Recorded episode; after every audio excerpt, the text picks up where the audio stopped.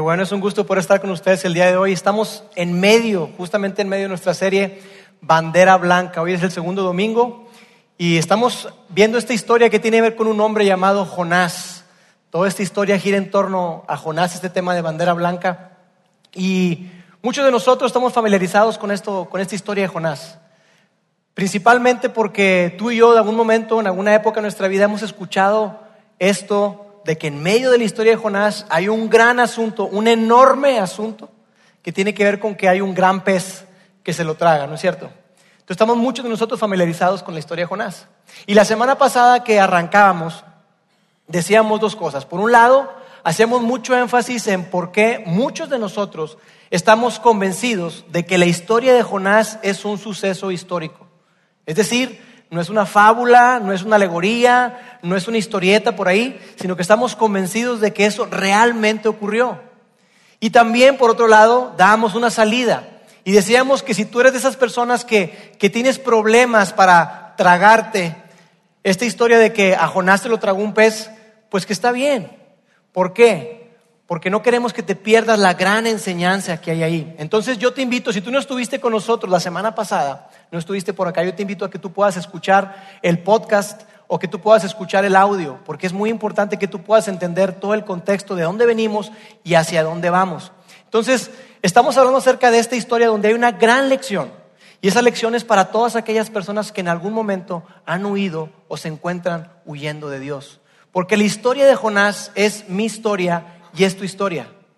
Tú y yo nos podemos identificar con Jonás porque finalmente cuando hablamos de huir de Dios, a lo que nos referimos es a resistir la voluntad de Dios, a resistir aquello que Dios nos pide que hagamos, a resistir aquellas cosas que Dios nos pide con respecto a la moralidad, a la ética, a nuestra sexualidad o a diferentes áreas de nuestra vida, en cómo manejamos nuestras finanzas, cómo nos relacionamos con otras personas. Todas aquellas áreas de nuestra vida, Dios nos pide que vivamos de cierta manera y tú y yo tenemos la opción de vivir de acuerdo a los estándares y a lo que Dios quiere de nosotros o tenemos la opción de simplemente huir y hacer un lado a Dios. Ahora, quizá para ti tú digas, mira, yo, Lauro, la verdad, no es solamente un área de mi vida, sino que yo estoy huyendo del todo. ¿Por qué? Porque quizá tú eres de esas personas que creció en una iglesia y creciste escuchando esos principios bíblicos esos principios que, sabes tú que son buenos. Pero hoy, en esta época y en esta etapa de tu vida, simplemente dices, no, sabes que yo no lo voy a hacer. Yo no voy a vivir de esa manera. Quizá no tenga que ver con que, con que no los creas. No tiene que ver con que pienses que son malos, porque de hecho tú esperas que la gente con la que tú te relacionas, la gente con la que tú haces negocios, la gente con la que tú estás cerca, tú esperas que ellos vivan de esa manera, con esos principios, porque sabes que son buenos. Tener estándares de moralidad, tener estándares con respecto a, lo que es justicia, a lo que es honestidad, todo eso es bueno. Cuando la gente vive pensando en los demás, en, hacer el bien al prójimo, tú sabes que eso es bueno. Pero hoy, en esta época de tu vida, tú te encuentras diciendo, no, no, yo, yo en este momento no lo voy a hacer. No es tampoco que, que ya no ores, que ya no platiques con Dios, simplemente que la manera en que lo haces es diferente. Tú no incluyes esa área de tu vida específica no la estás incluyendo, no estás metiendo a Dios en la jugada. Y tú, igual que Jonás, te encuentras huyendo de Dios. Estás huyendo de Dios. O quizá para ti tiene que ver con algo más, mucho más mental. Tú no, no eres de esas personas que, que, que meten lo espiritual en el cuadro, pero si eres sincero, tú mismo has violado tus principios, tus estándares. Tú tienes una conciencia y sabes que hay ciertas cosas que, están bien o están mal, pero tú lo que haces es que decides subirle la música para no escuchar. Tienes también dentro de ti esta idea de lo que es bueno y lo que es malo. Tú sabes lo que es bueno y lo que es malo. Incluso hasta te preguntas, oye, ¿de dónde vino esa noción, esa idea de qué es bueno y qué es malo? ¿Habrá venido de Dios? No, no, no, no, no voy a hablar de eso. Tú te preguntas, hey, ¿de dónde vino toda esa idea? Tú sabes lo que es bueno y sabes lo que es malo, pero tú decides no estar alineado a esos principios y a esos valores. Tú te encuentras huyendo de Dios. Tú estás corriendo de Dios. O quizá también juegas ese juego que muchas veces jugamos, ¿no? Donde dices, mira, sabes que yo lo que voy a hacer es que yo voy a cambiar o ajustar mis creencias. Porque en la medida que nosotros ajustamos lo que creemos, esa es la medida en que podemos acallar nuestra conciencia. Y entonces tú dices, mira, sabes que antes aquella cosa me molestaba mucho, yo lo veía mal, pero ahora ya no. Ya no me molesta tanto. Juegas ese juego, pero tú sabes en el fondo de tu corazón, tú sabes que algo está mal. Cuando tú estás ahí, acostado en tu cama, tú solo, viendo al techo, tú sabes que hay ciertas cosas en tu vida que no están bien. Que si existe Dios, que si hay un Dios realmente y quiere relacionarse contigo, quiere conectarse contigo, tú sabes que las cosas entre tú y Dios no están del todo bien. De hecho, las cosas no están ni siquiera bien contigo mismo. No te encuentras bien ni siquiera contigo mismo. Sabes que va a llegar un momento donde va a haber un ajuste de cuentas. Y no me refiero a después de esta vida, me refiero aquí. Me refiero a que, a que eso que tú has hecho, el caos que tú has provocado por tus malas decisiones, tú sabes que, que, que hasta cierto momento, hasta cierto punto tú lo has venido manejando.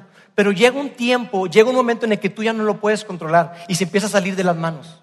Y tú sabes que todo eso que has provocado eventualmente te va a alcanzar. Y tú sabes entonces que el dolor que has provocado en tu familia, en tu esposa, en tus hijos, en tus padres, tú sabes que llega un momento en el que te va a alcanzar. Tú sabes que llega un momento en el que tú tienes que rendirte, en el que todo eso no lo vas a poder controlar y tienes que levantar una bandera blanca y decir, hey, no puedo, no puedo.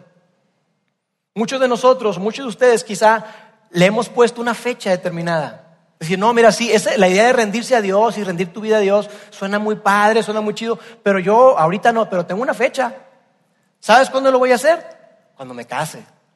Entonces sí, ya que me case, entonces ahora sí voy a, voy a sentar cabeza y entonces voy a empezar a pensar en Dios y lo voy a empezar a involucrar quizá en algunas decisiones, no todas, en algunas decisiones. Cuando llegue ese momento, entonces sí.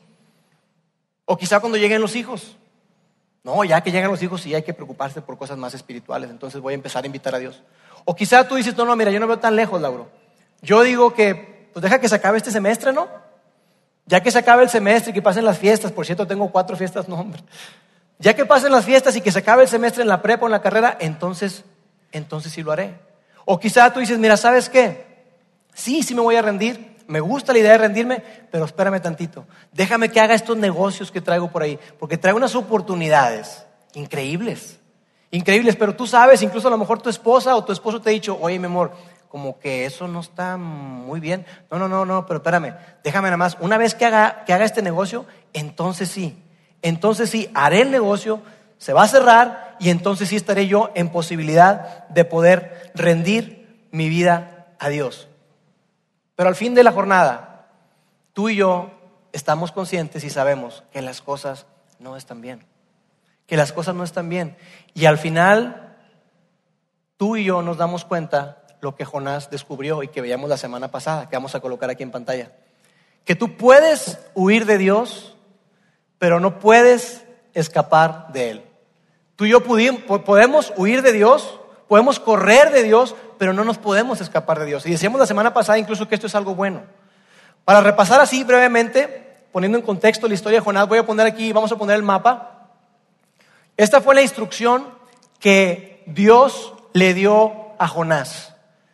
Había un pueblo en Nínive que eran malos, era gente cruel, era gente que había hecho cosas muy malas. Y entonces Dios le dice a Jonás, ¿sabes qué, Jonás? Esta gente ya, definitivamente ya, diles, yo quiero que tú vayas y le digas que, que, su maldad y todo lo que han hecho ha llegado a mi presencia y ya, es hasta aquí, es un basta ya. Entonces yo quiero que tú vayas, Jonás, y quiero que les adviertas para que se arrepientan, porque si no lo hacen, entonces yo los voy a destruir. Y entonces Jonás escucha el mensaje de Dios, Ve y dice, ok Dios, entiendo, vaya a Nínive, ajá, check, ok, entiendo, no, no, no voy a ir. Y Jonás se va. En lugar de ir hacia Nínive, 800 kilómetros al norte, se va al sur, a Jope, y de ahí toma una embarcación para irse más de 5 mil kilómetros hacia Tarsis, lo que ahora es España. Y él se va ahí y hace lo mismo que tú y yo hemos hecho muchas veces. Tú, quizá en un tiempo lees algo en la Biblia y tú ves que Dios te está hablando ahí. Y tú ves y dices, oye, ¿sabes que Definitivamente esto que está aquí es, la manera en que Dios quiere que viva y me parece que es, que es bueno, pero no lo voy a hacer, no ahorita. O quizá escuchas un mensaje como este o en otro lugar donde dices, oye, ¿sabes qué? Eso que dijeron es bueno. Yo creo que de verdad debo ponerlo en práctica, pero decides no hacerlo.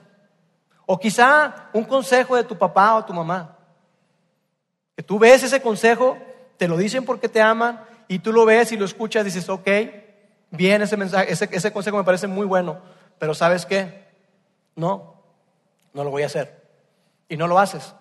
Entonces la semana pasada nos quedamos en este momento en donde Jonás, después de que decide abiertamente desobedecer a Dios y decide irse a un lugar de lo más extraño, después de eso, Jonás se encuentra tres días en el vientre de un enorme pez. Y estando ahí es cuando él empieza a reflexionar. Estando ahí es donde Jonás empieza a pensar y decir, oye, ¿qué onda con mi vida? ¿Qué estoy haciendo? Y yo quiero que veamos algo porque después de que Jonás sale de ese pez, él escribe una especie de, de canto, de poema o un salmo. Y ese salmo refleja lo que hay en su interior, refleja lo que había en su corazón, lo que él había experimentado ahí dentro de ese pez. Imagínate, oscuridad, soledad, peste. Saberse que, ¿qué va a pasar conmigo? ¿Voy a morir? ¿Hasta dónde? ¿Cuántos días voy a durar aquí? Todo eso, miedo, todo eso había experimentado Jonás. Y lo que la historia de Jonás nos enseña a ti y a mí particularmente es una verdad muy grande y eso es lo que va a girar todo el tema de hoy, va a girar en torno a esto. Y es lo siguiente que vamos a colocar ahí. Dios es generoso con su gracia y minucioso con su disciplina. Dios está con los brazos abiertos y es generoso, es abundante con su gracia no se limita. Es una gracia increíble. Ese es el Dios que tú y yo tenemos. Pero Dios también es minucioso, es firme, es profundo con su disciplina. Y no lo hace para destruirnos. No lo hace para, para, ah, sí, ahora vas a ver. Te voy a pagar la misma manera que tú me has pagado. Porque Jesús ya pagó por nosotros. Lo que había que pagar ya fue pagado por Jesús. No es que Dios eh, eh, sea minucioso con su disciplina para destruirte, sino más bien para rescatarte. Y de eso es lo que se trata la historia de hoy. Entonces vamos a, poner en pantalla, vamos a recorrer juntos todo este pasaje de, Jonás. Son, algunos textos que quiero que vayamos juntos recorriendo y vamos a descubrir algunos principios eh, en esta historia de Jonás. Dice así, empezamos al final del capítulo 1. Y esto es la, la, historia de Jonás, cómo es que él levanta bandera blanca y se rinde ante Dios después de estar tres días en el vientre del pez. Dice así, el Señor por su parte dispuso un enorme pez para que se tragara a Jonás, quien pasó tres días y tres noches en su vientre. Entonces Jonás oró al Señor su Dios desde el vientre del pez. Y aquí fue cuando la semana pasada decíamos, ya lo creo que oró.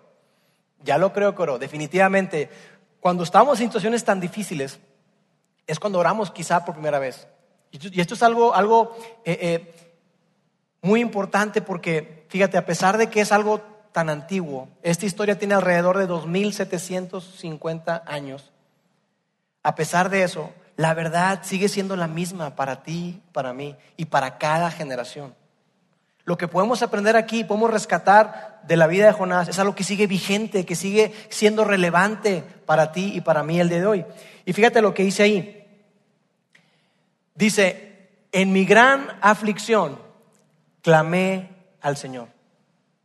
En mi gran aflicción. En otras versiones dice, en mi gran angustia.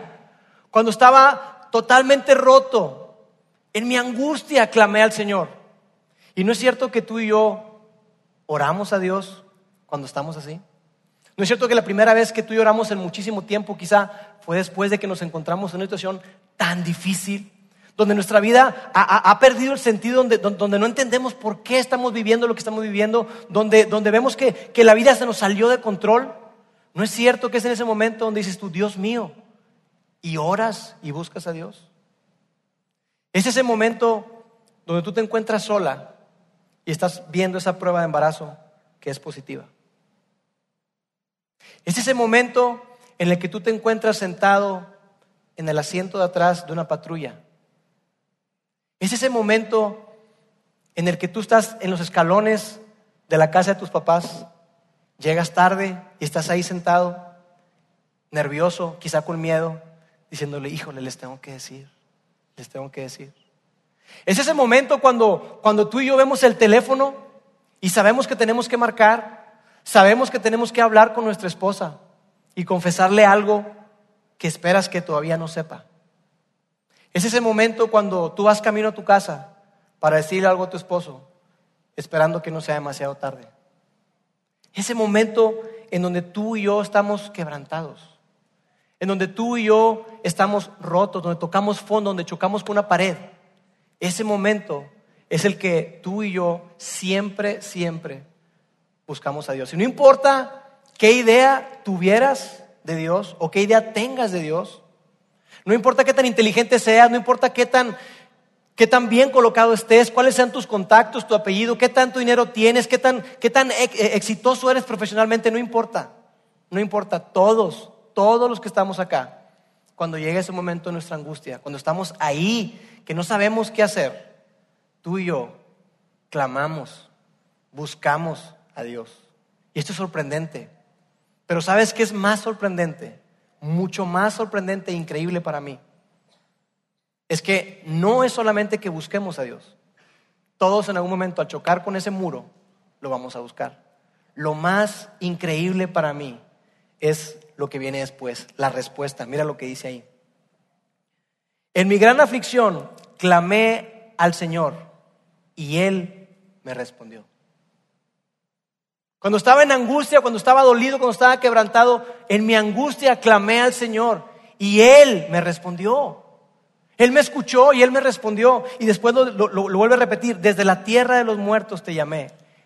Él ya veía todo perdido, Jonás veía todo perdido. Desde la tierra de los muertos te llamé y tú, Señor, me escuchaste. Tú me escuchaste. Dios escucha los gritos de auxilio desesperados de personas desesperadas que se han metido en circunstancias desesperadas por ellos mismos. Dios escucha, esto es increíble, que tu Padre Celestial y el mío, nuestro Padre Celestial, escuche tu llanto, escuche tu desesperación. Eso me parece increíble porque es una invitación diaria para ti, para mí, decirte, hey, ven, ven, aquí estoy. Aquí estoy, ven. Quiero conectarme contigo, ven.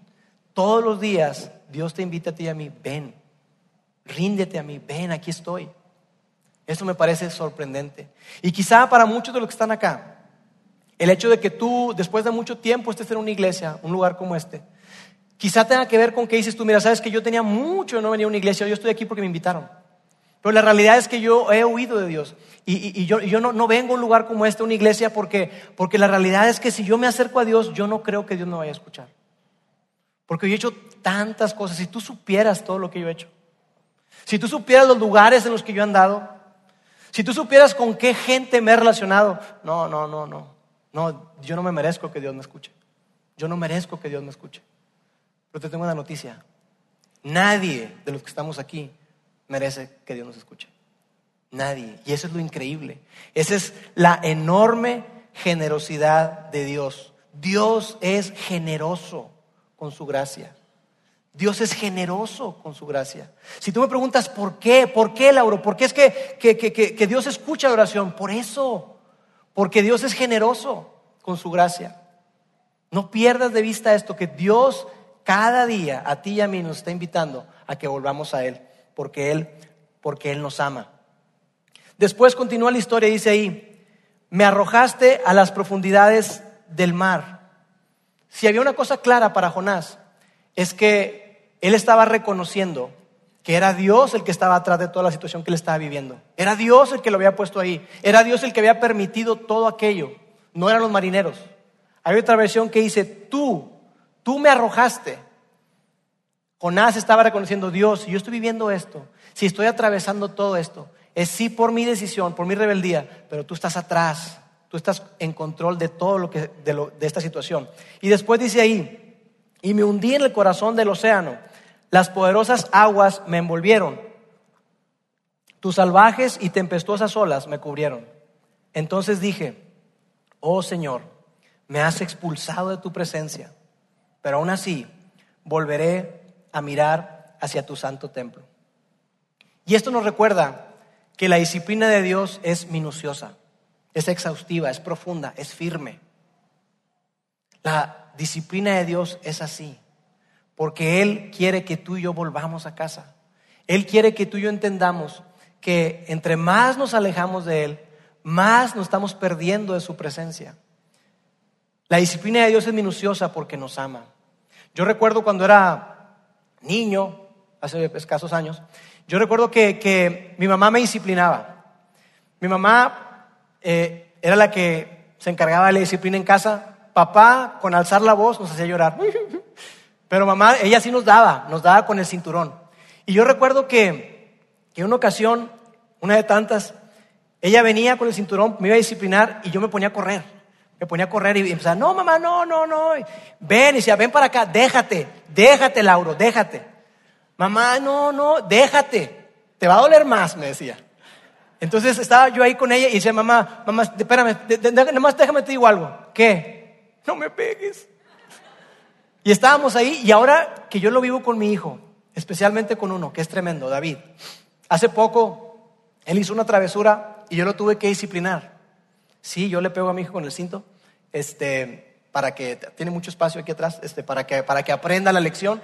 Siempre procuro hacerlo con amor y enseñarle, hijo, mira, me duele, me duele mucho hacer esto, pero mira, pa, pa, pa, para que haya una lección atrás.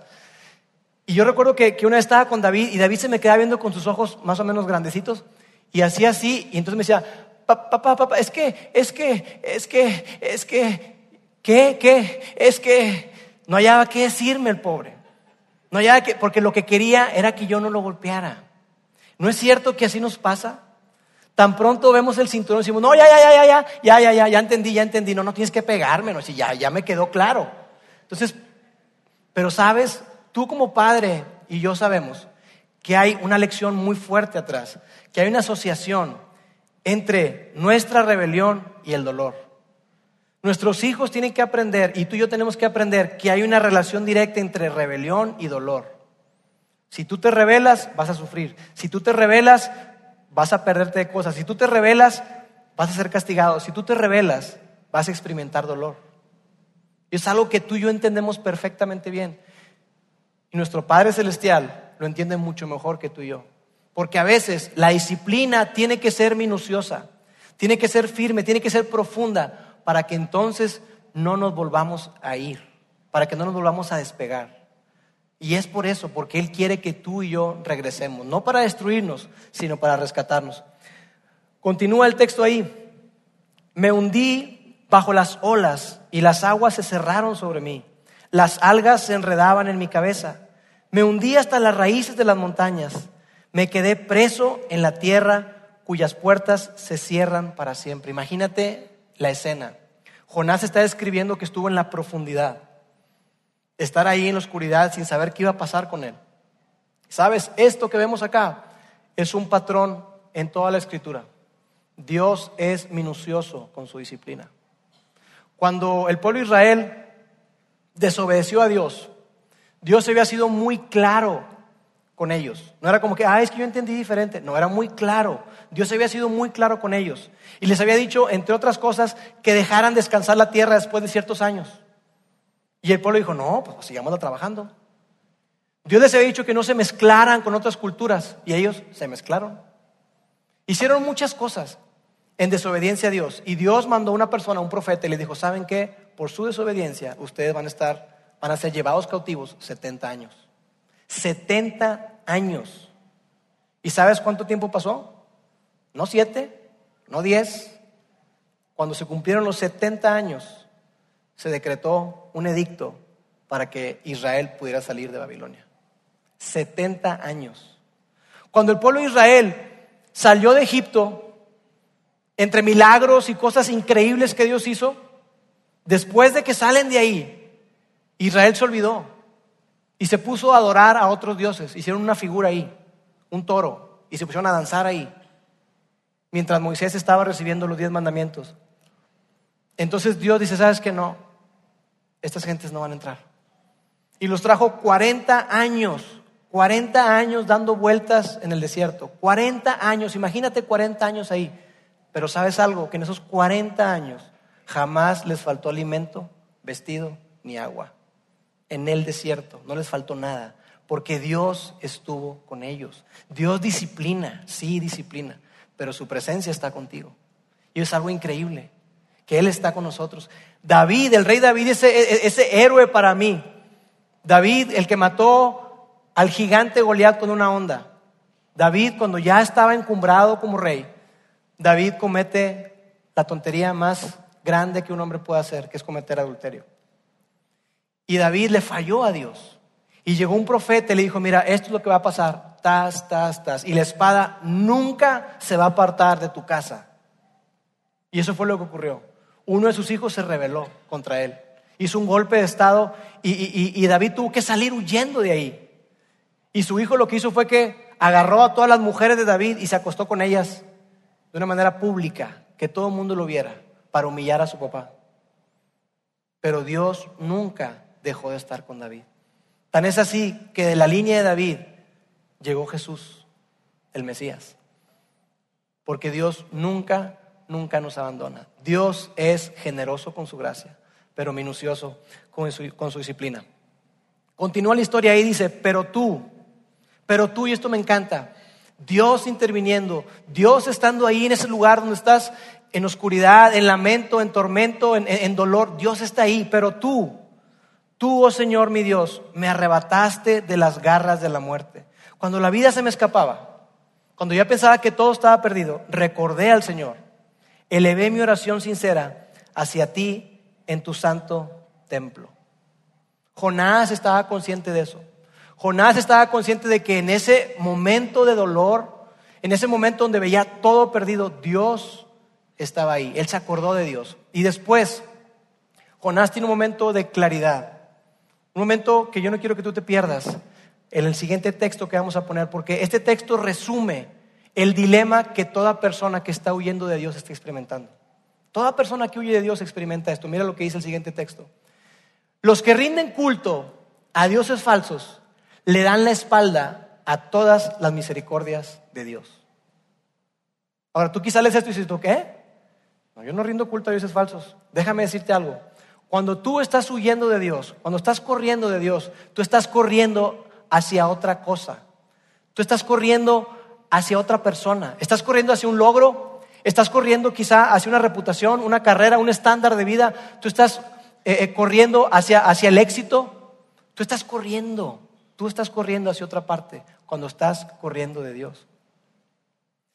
Y desempaquetando un poquito esto, lo que dice aquí es que todas esas cosas todo aquello que ocupa tu prioridad, todo aquello que ocupa tu tiempo, todo aquello que, ocupa tu esfuerzo, tu energía, tu pasión, ese es tu Dios.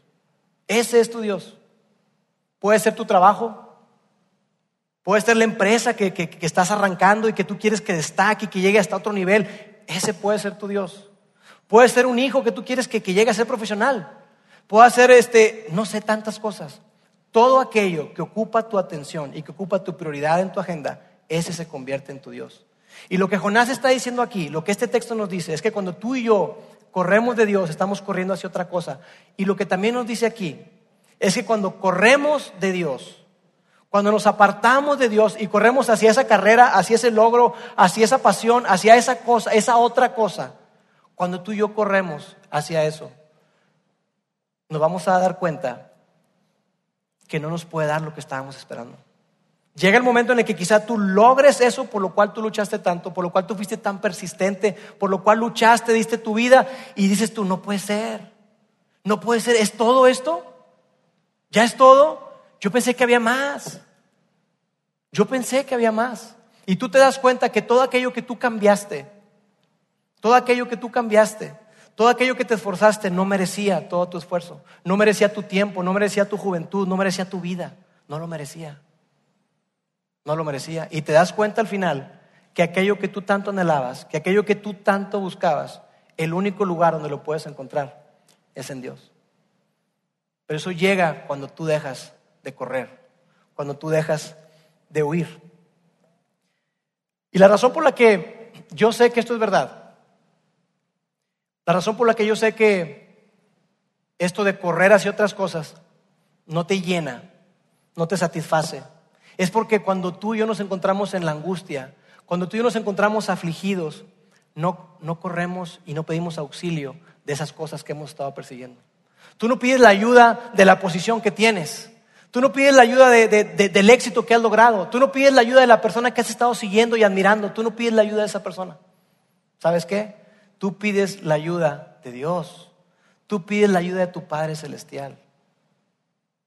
Tú y yo pedimos la ayuda de Dios cuando nos encontramos en angustia, en dolor, quebrantados. Es a Él a quien, a quien tú y yo buscamos. Porque cada ser humano, cada persona, en lo profundo de su corazón, sabe que la vida se trata de conectarse con su Creador. Sabe que la vida se trata de, de conocer a ese Dios tan grande y tan inmenso y con poderse conectar con Él y saber que ese Padre y que ese Dios le ama que le ama y que quiere relacionarse personalmente con Él. Tú y yo entendemos esto. En el fondo de tu corazón, lo que tú más anhelas no es éxito, no es fama. Lo que tú y yo más anhelamos es la presencia de Dios en nuestras vidas. Continúa la historia diciendo, pero yo te ofreceré sacrificios con cantos de alabanza y cumpliré todas mis promesas, pues mi salvación viene solo del Señor. Jonás entendió que el único que le puede dar sentido y propósito a la vida no son los éxitos que tú puedas lograr. No es todo aquello por lo cual tú puedas luchar y trabajar. Lo único que te puede sacar adelante, lo único que puede darle significado a tu vida es solo Dios. Y luego dice, entonces el Señor ordenó al pez escupir a Jonás sobre la playa. Y después dice, el Señor habló por segunda vez a Jonás, levántate y ve a la gran ciudad de Nínive y entrega el mensaje que te he dado. Esta vez Jonás obedeció el mandato del Señor y fue a Nínive. En esta historia de Jonás vemos que Dios le dio una segunda oportunidad. Una segunda oportunidad que es la que te da a ti y a mí. Una segunda, una tercera y una cuarta oportunidad. ¿Sabes por qué? Porque Dios es generoso, generoso con su gracia. Dios extiende la mano, te extiende la invitación y te dice, hey, yo te amo, yo te amo, yo quiero que regreses a mí. Dios es generoso con su gracia. Por eso es que a Jonás le dio una segunda oportunidad. Y a ti y a mí nos la da también. La oportunidad de rendirnos.